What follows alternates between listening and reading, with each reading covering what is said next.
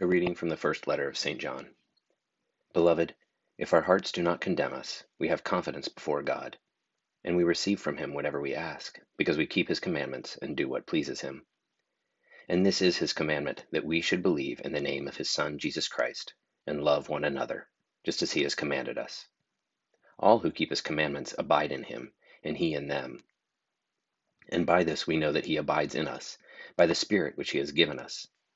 Beloved, do not believe every spirit, but test the spirits to see whether they are of God. For many false prophets have gone out into the world. By this you know the Spirit of God. Every spirit which confesses that Jesus Christ has come in the flesh is of God, and every spirit which does not confess Jesus is not of God. This is the spirit of Antichrist, of which you heard that it was coming, and now it is in the world already. Little children, you are of God and have overcome them, for he who is in you is greater than he who is in the world. They are of the world, therefore what they say is of the world, and the world listens to them. We are of God. Whoever knows God listens to us, and he who is not of God does not listen to us. By this we know the spirit of truth and the spirit of error. Beloved, let us love one another, for love is of God, and he who loves is born of God and knows God. He who does not love does not know God, for God is love. In this the love of God was made manifest among us, that God sent his only Son into the world, so that we might live through him. In this is love, not that we loved God, but that he loved us, and sent his Son to be the expiation for our sins. Beloved, if God so loved us, we also ought to love one another. A reading from the Gospel according to St. Mark. At that time, while Jesus was speaking to the disciples, Judas Iscariot came, one of the twelve, and with him a crowd with swords and clubs, from the chief priests and the scribes and the elders. Now the betrayer had given them a sign, saying, The one I shall kiss is the man. Seize him and lead him away under guard. And when he came, he went up to him at once and said, Rabbi, and he kissed him. And they laid hands on him and seized him. But one of those who stood by drew his sword, and struck the slave of the high priest, and cut off his ear.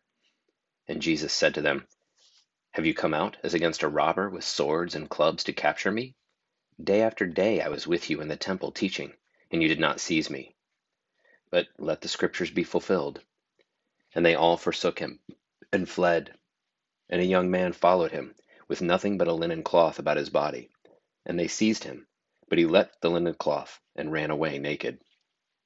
And they led Jesus to the high priest, and all the chief priests and the elders and the scribes were assembled.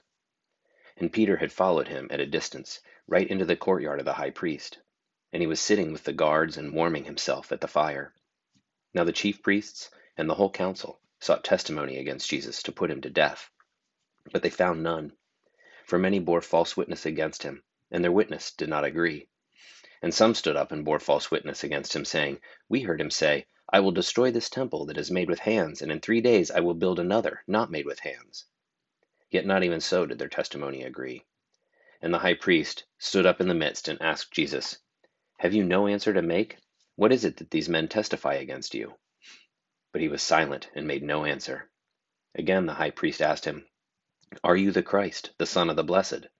And Jesus said, I am and you will see the Son of Man seated at the right hand of power, and coming with the clouds of heaven. And the high priest tore his garments and said, Why do we still need witnesses? You have heard his blasphemy. What is your decision? And they all condemned him as deserving death. And some began to spit on him, and to cover his face, and to strike him, saying to him, Prophesy!